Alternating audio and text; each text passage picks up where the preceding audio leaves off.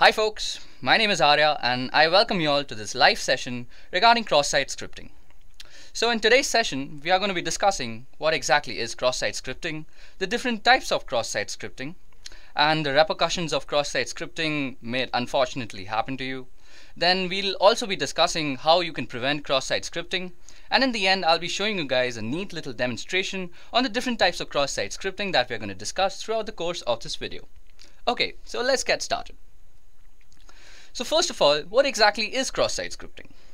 Well, cross-site scripting refers to client-side code injection attacks wherein an attacker can execute a malicious script, also commonly referred to as a malicious payload, into a legitimate website or web application. Now XSS is amongst the most rampant of web application vulnerabilities and occurs when a web application makes use of something like an unvalidated or unencoded user input within the output that it generates. Now, by leveraging XSS, an attacker does not target a victim directly. Instead, an attacker would be exploiting a vulnerability within a website or something like a web application that the victim would visit, and essentially using the vulnerable website or the web application as a vehicle to deliver a malicious script to the victim's browser. Now, while XSS can be taken advantage of uh, within a VirtualBox script, ActiveX, and Flash, Unquestionably, the most widely abused is JavaScript. This is mostly because JavaScript is the fundamental to any browsing experience. All the modern sites today have some JavaScript framework running in the background. Now, XSS can be used in a range of ways to cause serious problems. Well, the traditional is uses of XSS is the ability for an attacker to steal session cookies, allowing an attacker to probably impersonate a victim, and that just and that just doesn't stop there. So XSS has been used to wreak havoc on social websites, spread malware, website defacements, and phish for credentials, and even used in conjunction with some clever social engineering techniques to escalate to even more damaging attacks. Now, cross-site scripting can be classified into three major categories. So the first is reflected cross-site scripting. The second is stored or persistent cross-site scripting.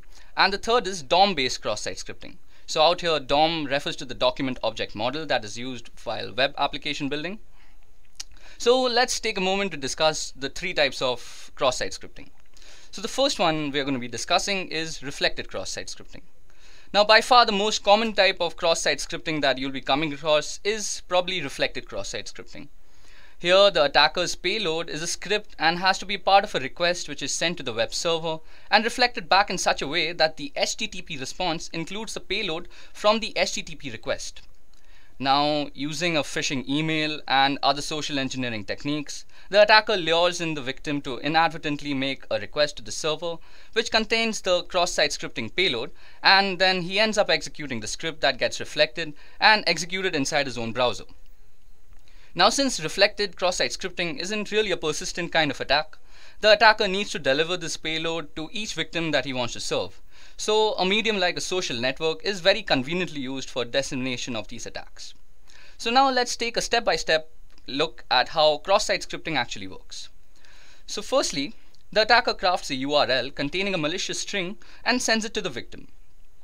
Now the poor victim is tricked by the attacker into requesting the URL from the website which is running a website response script and then the website includes the malicious string from the URL in the response.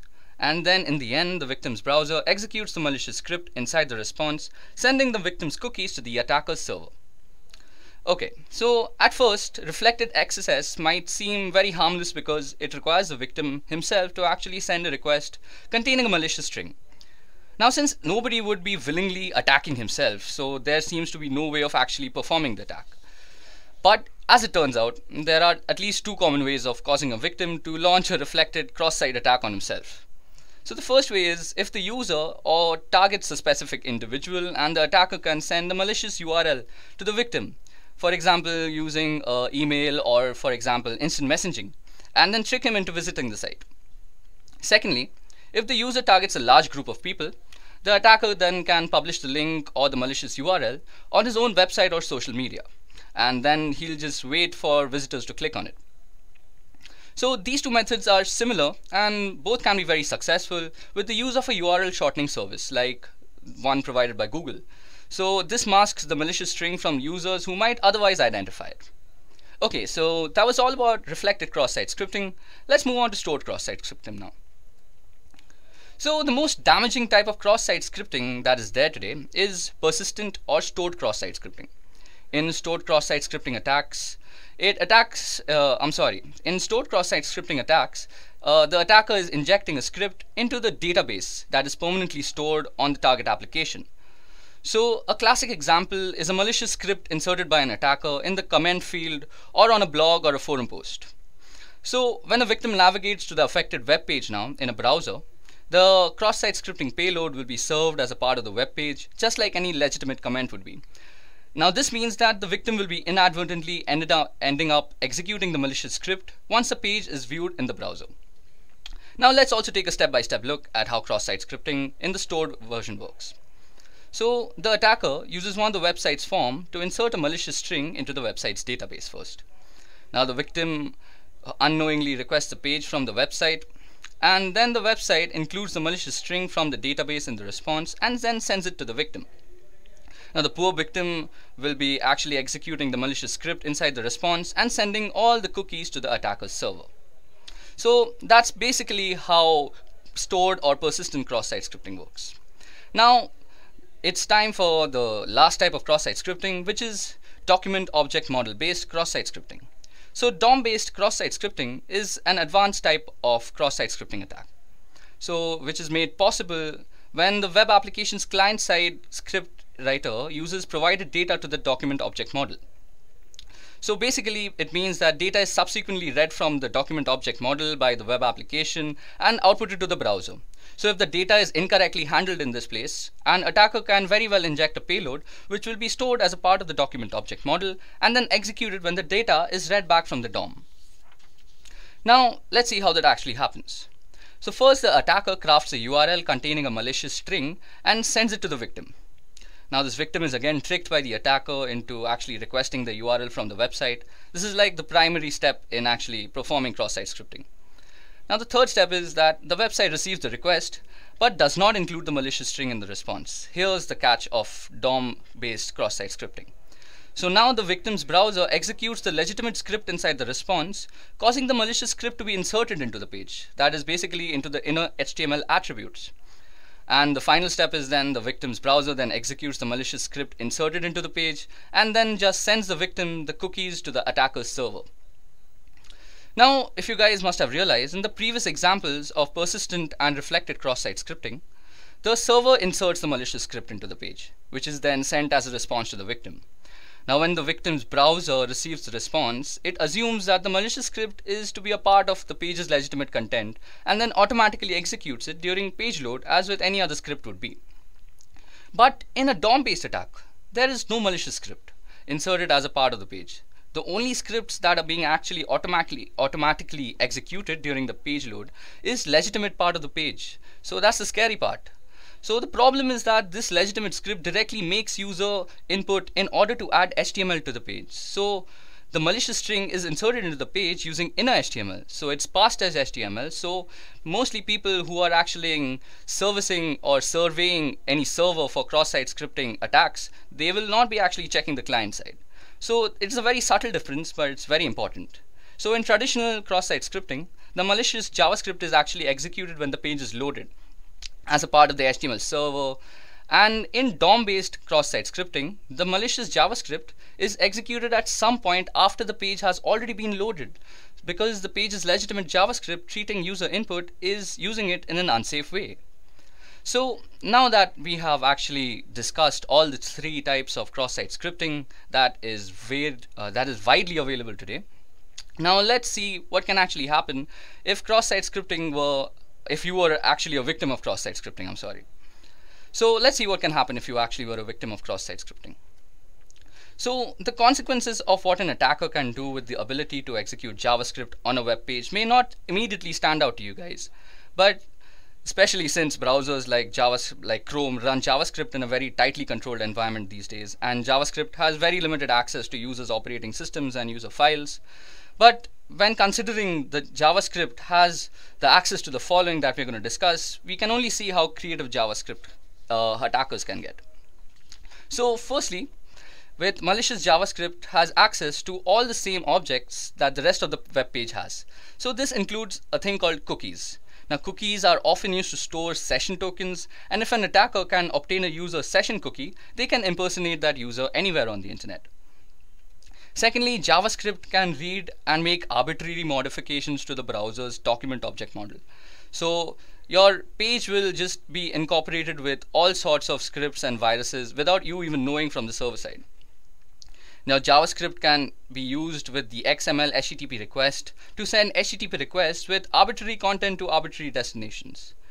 And the most scary part is that JavaScript in modern browsers can leverage HTML5 APIs such as accessing a user's geolocation, webcam, microphone and whatnot, and even specific files from the user's file system. Now while most of these APIs require the users to opt in, Cross-site scripting with, in conjunction with some very clever social engineering can bring an attacker a very long way. Now the above in combination with social engineering, as I just said, allows an attacker to pull off advanced attacks including cookie theft, key logging, phishing, and identity theft too. Now critically, cross-site scripting vulnerabilities provide the perfect ground for attackers to escalate attacks to more serious ones. So now that we understand what cross-site scripting attacks are and how damaging they can be to your application, let's dive into the best known practices that are actually followed to prevent them in the first place. So the first mechanism that is used is called escaping. So escaping data means that taking data an application has received and ensuring that it's secure before actually rendering it for the end user. Now by escaping user input, key characters in the data received by a web page will be prevented from being interpreted in any malicious sort of way. Now in essence, you're censoring the data your web page receives in a way that will disallow characters, especially those brackets that begin the HTML attributes, like in HTML and IMG. So these will be stopped from being rendered, which would otherwise cause harm to your application and users and database. But if your page doesn't allow users to add their own code to the page, a good rule of thumb is normally to escape any and all HTML, URL, and JavaScript entities. However, if you are running a forum and you do allow users to add rich text to your content, you have a few choices. So firstly, you'll need to carefully choose which HTML entities you will escape and which you won't or by replacement format for raw HTML such as Markdown, which will in turn allow you to continue escaping all the sorts of HTML characters. Now the second method that is normally used is called validating input. So validating input is the process of ensuring an application is rendering the correct data and preventing malicious data from doing harm to the site, the database, and the users. So while whitelisting and input validation are more commonly associated with stuff like SQL injection, they can also be used as an additional method of prevention for cross-site scripting attacks.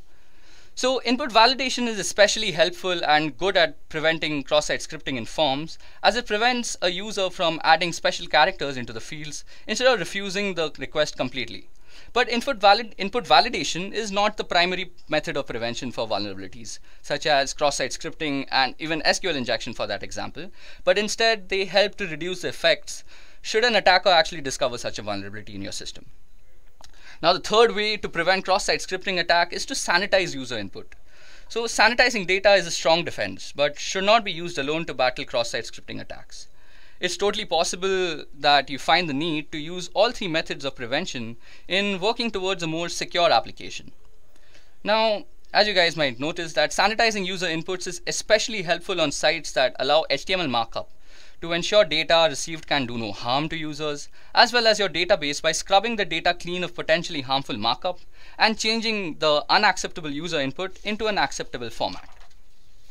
Okay guys, so that was all the theory about cross-site scripting. Now that's it from me. Goodbye.